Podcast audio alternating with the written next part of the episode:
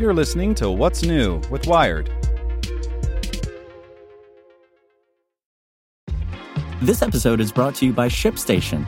You know, some things take a lot of work, like sending little robots to far off distant planets. And just as that's challenging, so too is running a successful e commerce business, especially when there's so much to do.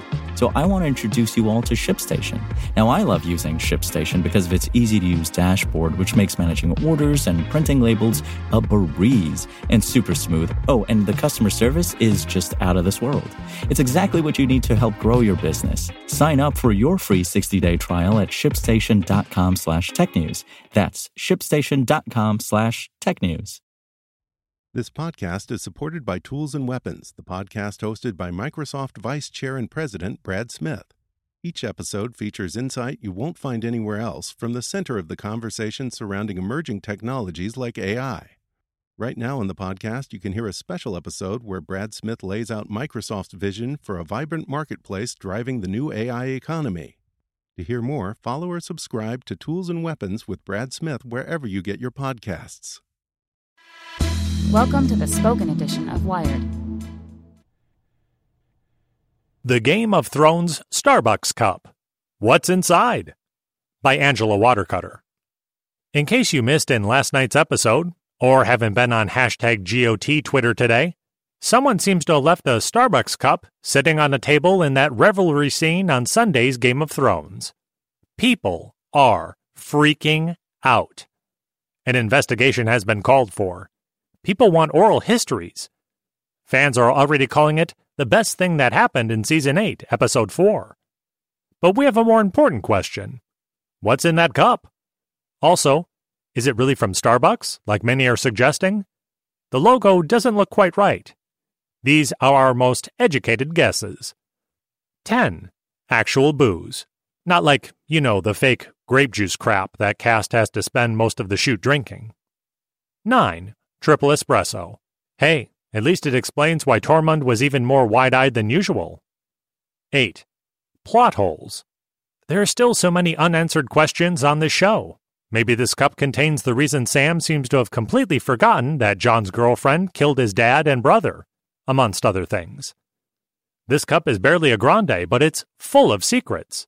Speaking of, did you know Dany gets a new braid every time she wins a battle? True story. 7 water. No one ever drinks anything but wine or ale on this show. Dany's the only one with decent skin because she is the only one who knows how to hydrate. 6. Orange Mocha Frappuccino. At least, that's what Emilia Clarke told Glamour was her drink. Though, now that she's in Winterfell, it's possible she's switched to drinking flat white walkers. Everyone has. 5. Poison. Dany was going to give it to Sansa, thought better of it, left. 4. Male Tears.